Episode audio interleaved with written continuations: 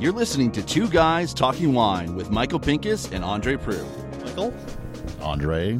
Uh, we are doing something we've never done before. Uh, this is sort of a, um, as it happens, breaking news edition of Two Guys Talking Wine. I thought you were talking about your new uh, sweatshirt there. Yes, I've got a new sweatshirt with uh, my logo on it. What do you think? I think, I think when pigs will fly. I think when pigs will fly too, people will hear more about that down the road.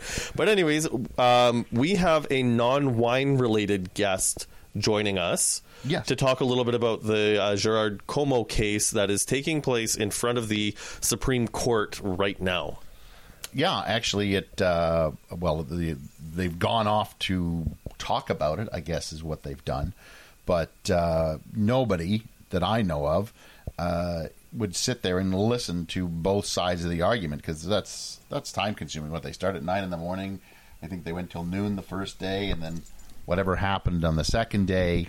Uh, Another half day. That's just a long time, and it's Well, and it's such a- dry. It's, dry. I It's actually, dry. I actually tuned into the live feed on both days to hear some of the the arguments, and um, it is the- drier than a brut natural. Yes, the the Wednesday was tedious because it was the uh, attorneys on behalf of the provinces, and it was, pardon my language, fucking dry. Oh God. Uh, today was a little bit more interesting. We're recording this on December seventh, uh, when the interveners. That's a word that we're going to hear quite a bit of, about on this podcast. Stood up and presented their arguments, um, but I won't take away any thunder from our guests. Um, Yeah, let's just you know what? Well, and then we can go right in. A lot. Are they skating on the Rideau yet? I don't know. I don't think it's cold enough yet. Um, but I thought that would be a good idea for us to defer to an, an expert because there is no ruling yet. But maybe we can break down what exactly has happened on the uh, Wednesday and Thursday of uh, this week. So we are joined by Carissima Mathen. She is the Vice Dean of the Faculty of Law at the University of Ottawa and has a very interesting about page on her website. So thank you for joining us, Carissima. You're welcome. I did want to note that the uh, rink on Parliament Hill is just open today. So there is skating to be had. But not on the canal, not on the canal yet. The canal's not frozen yet, no. So I, I guess, like I said, I, I, like I said when uh, a couple minutes ago when we were just chatting uh, off the microphone, um, we just really want to get this dumbed down for us as to what was said and. Uh, dumb, dumb being the key word on for both of us. for both of us, definitely. uh, so, what happened in the Supreme Court? Uh, I guess we'll start with yesterday. Sure. So the way that the court um, divvied this, this up, which is which is a bit unusual, is that they had the appellant, who is um, the basically the the crown prosecutor for New Brunswick, uh, argue, make make their case, and then they had every single province except Manitoba and two of the territories intervened, and that basically took the court up to lunch. And I guess they decided to have the respondent, who is Comeau's counsel, and all of the interveners supporting him argue this morning. So it's rather unusual in that they split it up over two days and didn't actually take the whole two days, but I think they did that because they knew that yesterday would be uh, a pretty a pretty heavy uh, morning session, and they didn't want Comeau to you know have to get up after lunch when everyone's brain is fried. Okay, and what exactly was the argument put forward, uh, or, or what was being said by the, the province here? Or provinces? So, um, first, you know, it's interesting to note, like, the background of this case is is pretty amazing in that Comeau was apparently the subject of an RCMP sting, who noticed his New Brunswick license plate in um, a Quebec liquor uh, board. Uh, uh, you know, retail uh, center, and followed him back over the border and caught him that way. So he was fa- he was found to be bringing uh, booze over the border, and he was charged under this New Brunswick Act, which makes it an offense for anyone to have um, to, to exceed certain limits of alcohol that is not purchased from the New Brunswick Liquor Board. And so he was essentially charged, but given a ticket. I mean, this is just a provincial offense. And And my- so, my in this very that limit is- low level court, none. he said this law is unconstitutional, and he won.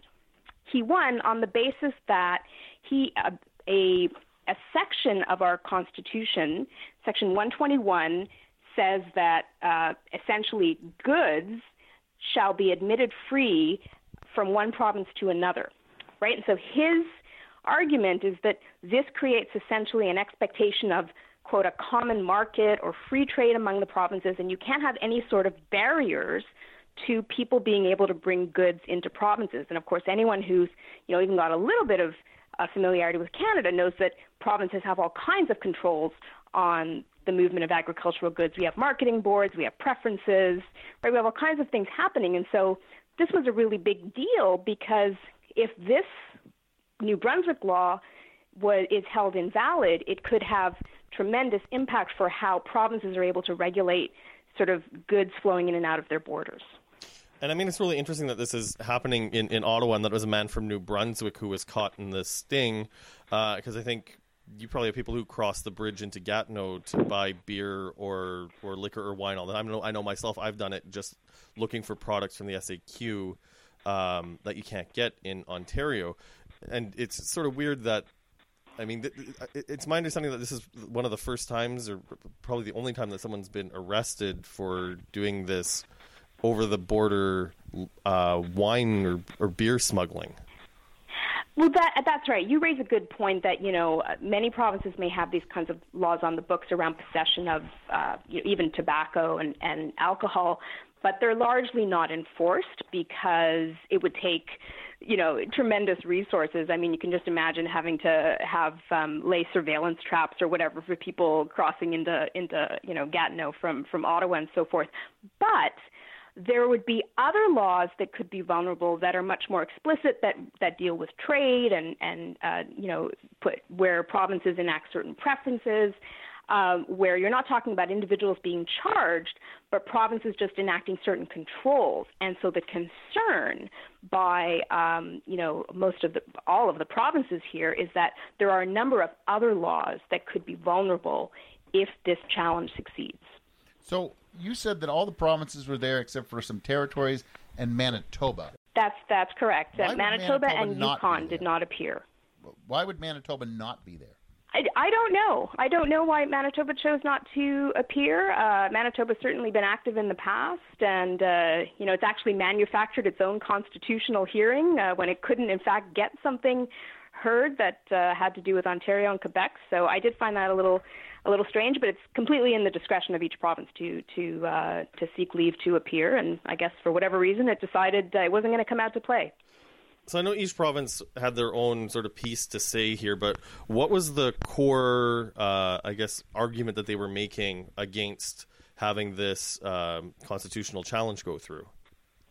Yeah, so this is um, so people need to understand that this relates to a part of our Constitution that was enacted in 1867. We've just celebrated our 150th year, our sesquicentennial, and so this this provision of the Constitution dates all the way back to that time, and there has been court some court decisions on it. So we have had prior case law on it, uh, cases going all the way back to 1921, and in those cases, what the court said is this law only uh, applies to what we could call tariffs, so actual customs like duties. Mm-hmm. So if the province is actually sort of applying an additional tax or tariff to goods coming in from another province, the court has said that's not really on the um, that's not really on the, on uh, on the ball. But if you have what are called non-tariff areas, so marketing preferences, other kinds of regulations, and so forth.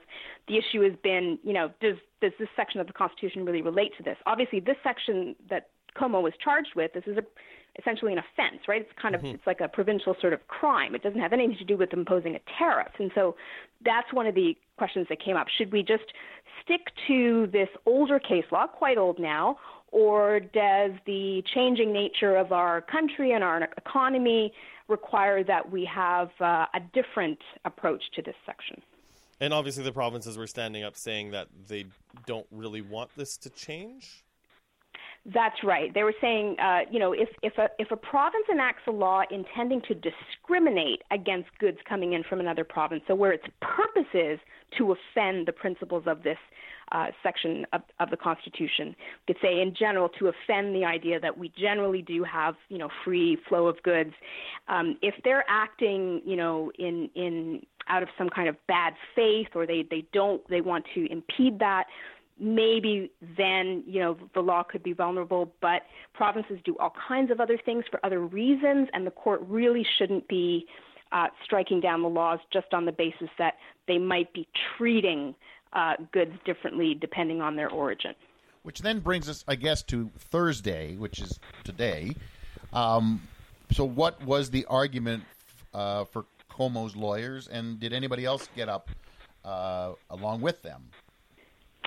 Right. So, so um, Comeau would be uh, defending the, the lower court decision here, and essentially arguing that uh, the, the this provision of the Constitution should be given, you know, a what he might call like a more progressive reading, like read it in light of current economic realities. And you had a number of interveners, Chamber of Commerce, um, uh, a the Beer Brewers Association. Uh, you had Federal Express of all people, like lots of people who engage in you know cross provincial trade, inter interprovincial trade as we call it who were supporting this idea. We need to, you know, we, we need to ensure that there is a freer flow of goods. Uh, and I would say that, you know, my sense was that the court was somewhat um, resistant to Comeau's arguments. They seemed to be more open to um, the arguments being made by Canada and the provinces. I would say that in the Supreme Court, when you have Canada and the provinces, which of course normally are sort of competitors, rivals in these kinds of issues, when you have them sort of really coming together and making speaking with one voice, um, that tends to have uh, a lot of impact on the Supreme Court because the Supreme Court sees its primary role in these kinds of disputes as mediating between the provinces and the federal government. So when they are all on one side, the court, you know, sometimes tends to hold back. So, so that's not good news for us as wine lovers. I mean, we're sitting here, we're all cheering for Mr. Comeau, and I mean, I was sort of thinking if Stomping, Com- Stomping Tom Connors was still with us, he's the sort of guy they might write a song about. well, you know, it, it'll be interesting to see what they what they say about this particular section, section 121, you know, if they if they think that it, it should be read in a, in a slightly more open way, it's important to note that even if they do, they may still insert other elements. They may construct a legal test that you know still provides provinces with a fair bit of room to uh, regulate the flow of of various goods into their provinces, or certainly to regulate the goods when they are in the province. So you know, it may not be a zero sum outcome uh, because, of course, the court is always free to interpret, and they can interpret in ways that, you know, could hand Comeau a technical victory, but maybe not open the door as wide as some of these interveners would like. So I guess just to dumb it down for us a little bit more, this isn't the sort of case where it's a guilty, not guilty. The justices could come out, or the judges could come out and and throw a, a whole different ruling altogether, like saying that it's okay for people and not for governments or for corporations? I mean, what what are some potential outcomes we could be looking at here? So that's a really good question because this is ultimately, um, you know, an appeal of whether the lower court judge was correct to rule that the New Brunswick law couldn't be applied. There is sort of a yes/no aspect to the court's decision. They're going to have to decide whether ultimately Gerard Comeau should uh, be able to be prosecuted for this offense or not? Like, is the actual New Brunswick law unconstitutional? But in doing that, they could certainly um, adopt an approach to Section 121, this quote unquote common market provision that is not nearly as expansive as people would like. Um, they, you know, they could. Uh, make it hard to to prove that the province is violating the section of the Constitution. Alternatively, they could uh, rule against Comeau. Um, and e- but even if they do that, they could rule against him on the facts and the history of this particular case, and yet perhaps open up Section 121 so it wouldn't be a complete victory for the federal and provincial governments. I, I was kind of surprised to find out the federal government was also uh, uh, against against this as well, because I I thought uh, not too long ago they said uh, let the provinces deal with it uh, as they want. And I'm talking about, you know, liquor passing, uh, especially from Ontario to British Columbia. But uh, I, I, guess listening to you, and that's why I've been kind of quiet. I'm like listening and thinking, why is Canada even against this? I would see the provinces, but why Canada would be? Well, because um, this this provision of the Constitution applies to both the federal and provincial governments. So it's possible that in Canada, when it it regulates in in areas of what we call trade and commerce, which deals specifically with interprovincial trade, if if Section 121 is opened up, that could limit the federal government's ability to make the laws that it thinks are necessary if someone could come along and say, well, you're actually violating the spirit of the common market. So they might be generally open to the idea of the free flow of goods, say it from a policy level, but they may not be crazy about the idea that individuals can challenge their laws on the basis of Section 121. So this is not this is not just about booze. As much as Andre and I like to think, oh, it's all about us getting wine from, you know, British Columbia easier, getting hopefully wine from California through the mail one day. It really has broader implications. It has much broader implications. Yes, that's that's quite true. I mean, it, it has its implications are as broad as the kinds of goods that pass from one province to another, and that people will bring from one province to another. It's it's certainly, I think, the booze angle is um, is prevalent here because you think about the kinds of goods that provinces tend to want to control in some way, and of course, booze, tobacco, um, you know, other uh, pharmaceuticals, for example. You can think of, of those and, and agricultural products. Those are really at the top of the list, but uh, it could potentially extend to all kinds of other things. So, how long does it take for us to get a ruling on something like this? When will we find out what the Supreme Court has decided? The short answer is when the court decides to decides to uh, tell us. Um, I will say that this case is a little bit special because it's actually the final case presided over by Chief Justice Beverley McLachlin, who is formally retiring next week. This is the last case that she has heard, and while she retires next week, um, there is a rule that says that she can continue to participate in decisions for a further six months. So, if the court and if she wants to um, have wants to participate, wants to have her participate in this decision, possibly even write it, as it might be the last decision she ever writes, then we would expect a decision within six months. But there's absolutely there's no time limit. We don't really know. This is a complex case. There are lots of complex arguments, um, but you know I, I would expect uh, a ruling from the from the court relatively soon. Then that that's in Supreme Court terms, which is not the ordinary understanding. And so I wouldn't be surprised to see a ruling in six months. I, I would be surprised to see a ruling much faster than that. Well, thank you very much for your time, Carissima. I really appreciate you uh, dumbing this down for us. And uh, we're rooting for Mr. Comeau, even though you've sort of burst our bubble a little bit with the strength of the well, the, com- the, you know, the provinces you can maybe together. soothe your your hurt your uh, disappointment with uh, with some wine.